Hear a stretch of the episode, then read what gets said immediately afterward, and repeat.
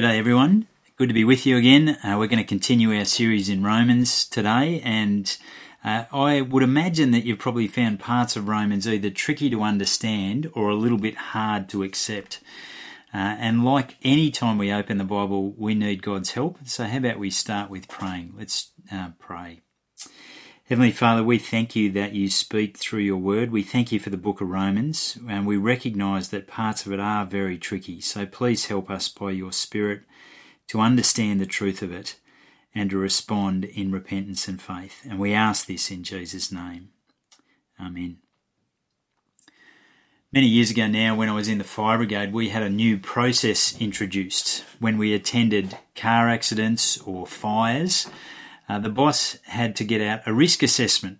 That was a little bit tricky under pressure because normally the last thing you want to do is do paperwork when you attend an emergency scene. But the plan was that he would be able to identify the risks at that scene and help to take action so that us or bystanders wouldn't become involved in the incident, wouldn't get hurt or injured in that incident. Risk assessments are a thing for many people these days. Uh, perhaps you've got them in your own workplace, and uh, they are common in order to try to identify risks and then reduce the chance of those risks causing harm. As we look at Romans 11, we get the chance, not under any time pressure, but with a bit of time to stop and think, we get the chance to do a risk assessment for ourselves. We get the chance to identify our greatest risks and then to take action. That's where we're headed in Romans 11. If you've got it open in front of you, that might help, but I'm going to pop up on the screen the verses as we read them. So let's start in verse 1, Romans 11, verse 1. I ask then, did God reject his people? So this is kind of the question that's been running through these chapters. Because Israel haven't turned to God wholesale as a nation in faith, has God simply rejected them? Has God failed to keep his promises? And has God rejected his people, his chosen people, the nation of Israel? Paul's answer is no, because he is an Israelite himself. Uh, and also, it's a no because God has always kept a remnant. He gives the example of Elijah, who thought he was the only one left, and yet God says that he had 7,000 people that he had kept for himself at that time. And likewise, right now, there is still a remnant. Right now, when Paul writes, and right now, there are still Jews who profess faith in Jesus. God has always kept a remnant from amongst the nation of Israel for himself. Now, have a look at verse 5 with me. So too, at the present time, there is a remnant chosen by grace. See, God hasn't rejected all of Israel. There are a portion of Israel that have put their trust in Jesus. But most of Israel have failed to trust Jesus. So is that the end of God's dealing with most of Israel? What are God's plans for Israel moving forward? Have a look with me at verse 11. Again I ask, did they stumble so as to fall beyond recovery? Not at all. Rather, because of their transgression, salvation has come to the Gentiles to make Israel envious. Not only has God not given up on Israel, but this is actually part of his grand master plan of salvation. Because Israel have largely rejected the gospel, the gospel has gone out to the Gentiles. And you see that in the ministry of Paul. He goes wherever he goes, mostly he goes firstly to the synagogue, firstly to the Jewish people and preaches the gospel there. And because of their rejection, he goes then to the Gentiles to take that same message of the gospel to them. And so, because of the rejection of most of the nation of Israel, God is saving Gentiles, people from all nations he is bringing to himself through the message of his gospel. God's grand plan is working out through the rejection of the gospel by most of the people of Israel. This is actually exactly what Jesus said would happen. He gives us a parable, the parable of the wedding banquet. In this parable, Jesus describes a king who sends out invitations, and those who are invited pay no attention to these invitations and they don't go to the wedding banquet. They refuse to attend the wedding banquet. So the king has his servants send out that invitation to anyone that they can find out in the streets. That's a description of what God has done in bringing the gospel to the Gentiles. Through the rejection of the gospel by most of Israel, the gospel has gone out to the Gentiles. But God hasn't finished with Israel. Have a look with me at verse 11. Did they stumble so as to fall beyond recovery? Not at all. Rather, because of their transgressions, salvation has come to the Gentiles to make Israel envious. So it just highlights all of God's grand plan of salvation. Israel have been hardened. The Gentiles have responded to the gospel. Not all of them, but many Gentiles have responded to God's grace in the gospel. And God's plan is that through that, Israel would become envious of all the blessings that the Gentiles are receiving through the gospel, and they would turn again and receive God's grace and mercy. That's what we learn about God's plan. So, what are we to do in response? Well, it's a bit like our risk assessment. We're to identify their mistakes so that we might learn from Israel and avoid the mistakes they made. So let's try and identify the risks and take action. And there's a couple of things that are going to come up here for our action. Firstly, don't be arrogant. And secondly, fear God and remember God's sternness and kindness. You will say then, branches were broken off so that I could be grafted in. Granted, but they were broken off because of unbelief, and you stand by faith. Do not be arrogant, but tremble. Israel fell out of God's grace because of their unbelief, their lack of faith. And you and I, if you're a Christian here today, you and I are in favour with God because of our faith and because of God's grace. So we equally can make exactly the same mistake as Israel made, and we can fall into unbelief and be cast out from God. Move away from trusting in Jesus and will be broken off from a relationship with God. I've got four kids, and two of them are exact opposites of one another. Uh, one of them loves the idea of injuries and illness and accidents, loves the human body and everything that can go wrong with it, and trying to help people who are sick and injured and bleeding. And the other wants absolutely nothing to do with anyone who's injured, doesn't want to see the sight of blood, and is queasy at any of those things. They are complete opposites. Faith and arrogance are complete opposites also. Faith says it's not about me, it's about Jesus. But arrogance says it is a little bit about me. Faith says, like the words of the song, there's nothing in my hand I bring, simply to the cross I cling. But arrogance says I must have been pretty good to have been chosen by God. Now, it's worth remembering the story here between Israel and the Gentiles in order to understand what the problem might have been for the Gentiles, what the risk might have been for the Gentiles. So, Israel are God's chosen people, and yet most of Israel have not been saved. God has lar- largely rejected the people of Israel, and instead, He's gone and chosen many of the Gentiles. So Gentile Christians could look at the Israelites and see the story that God has decided that Israel are not good enough, and He's gone and chosen someone who is good enough in the Gentile Christians.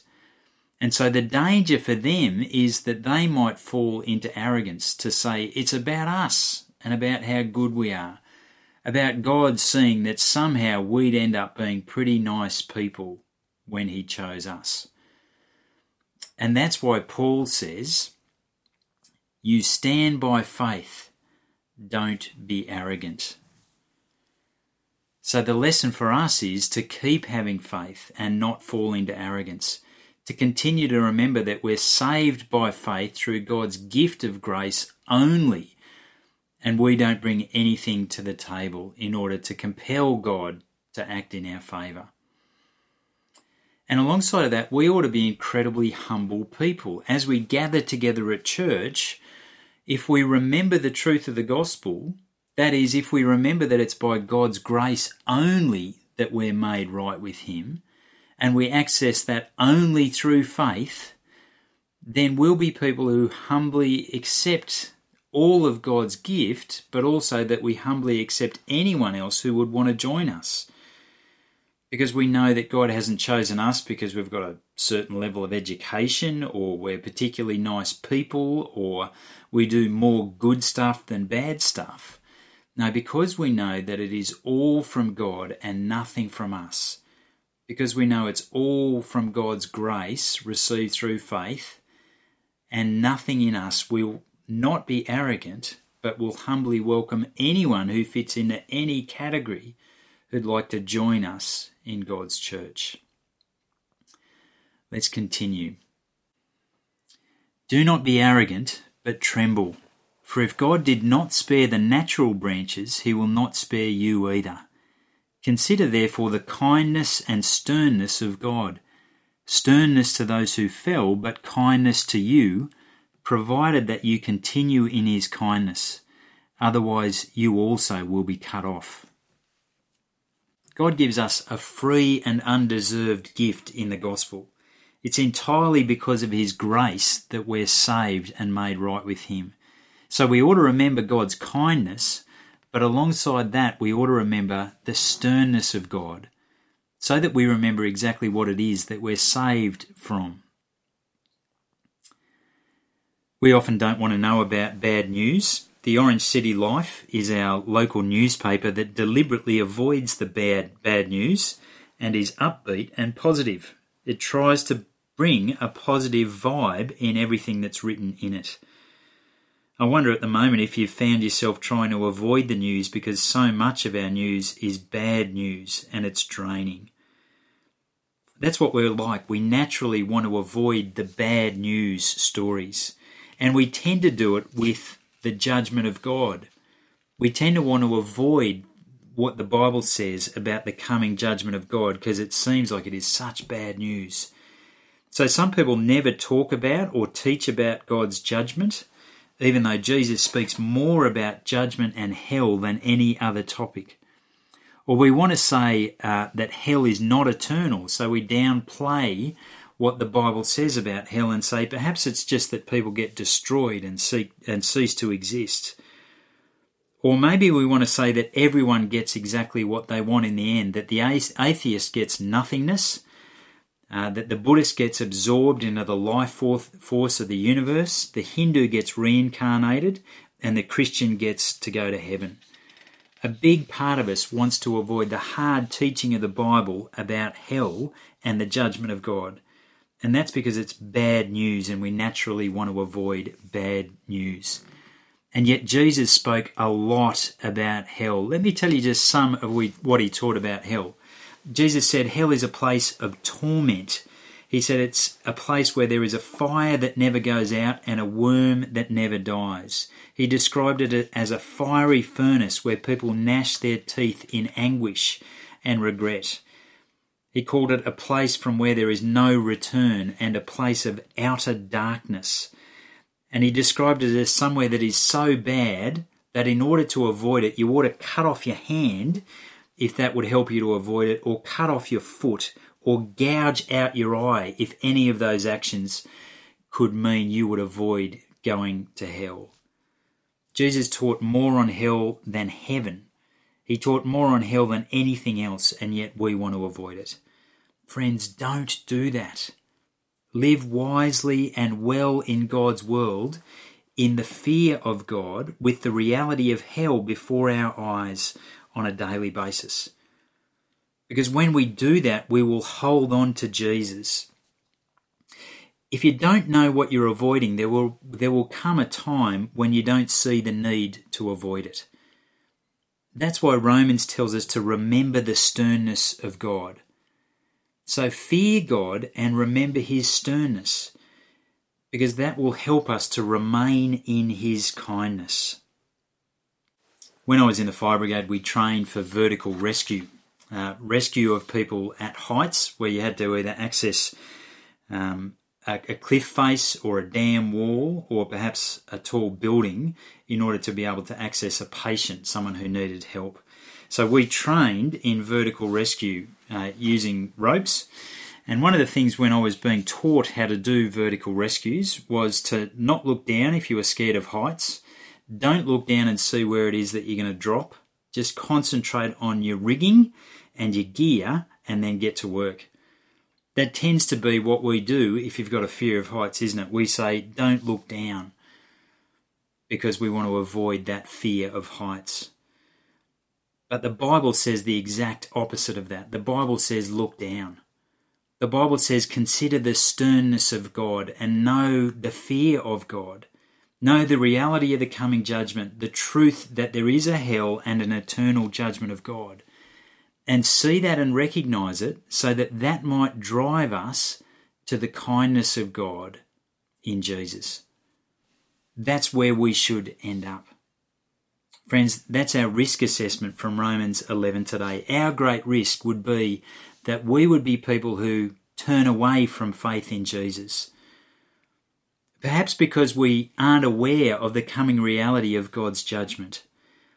And if we were to turn away from having our faith in Jesus, then the reality is we would spend an eternity under God's right judgment on our sins. So today, don't just identify the risk, take action. Take the action that's recommended to us in Romans.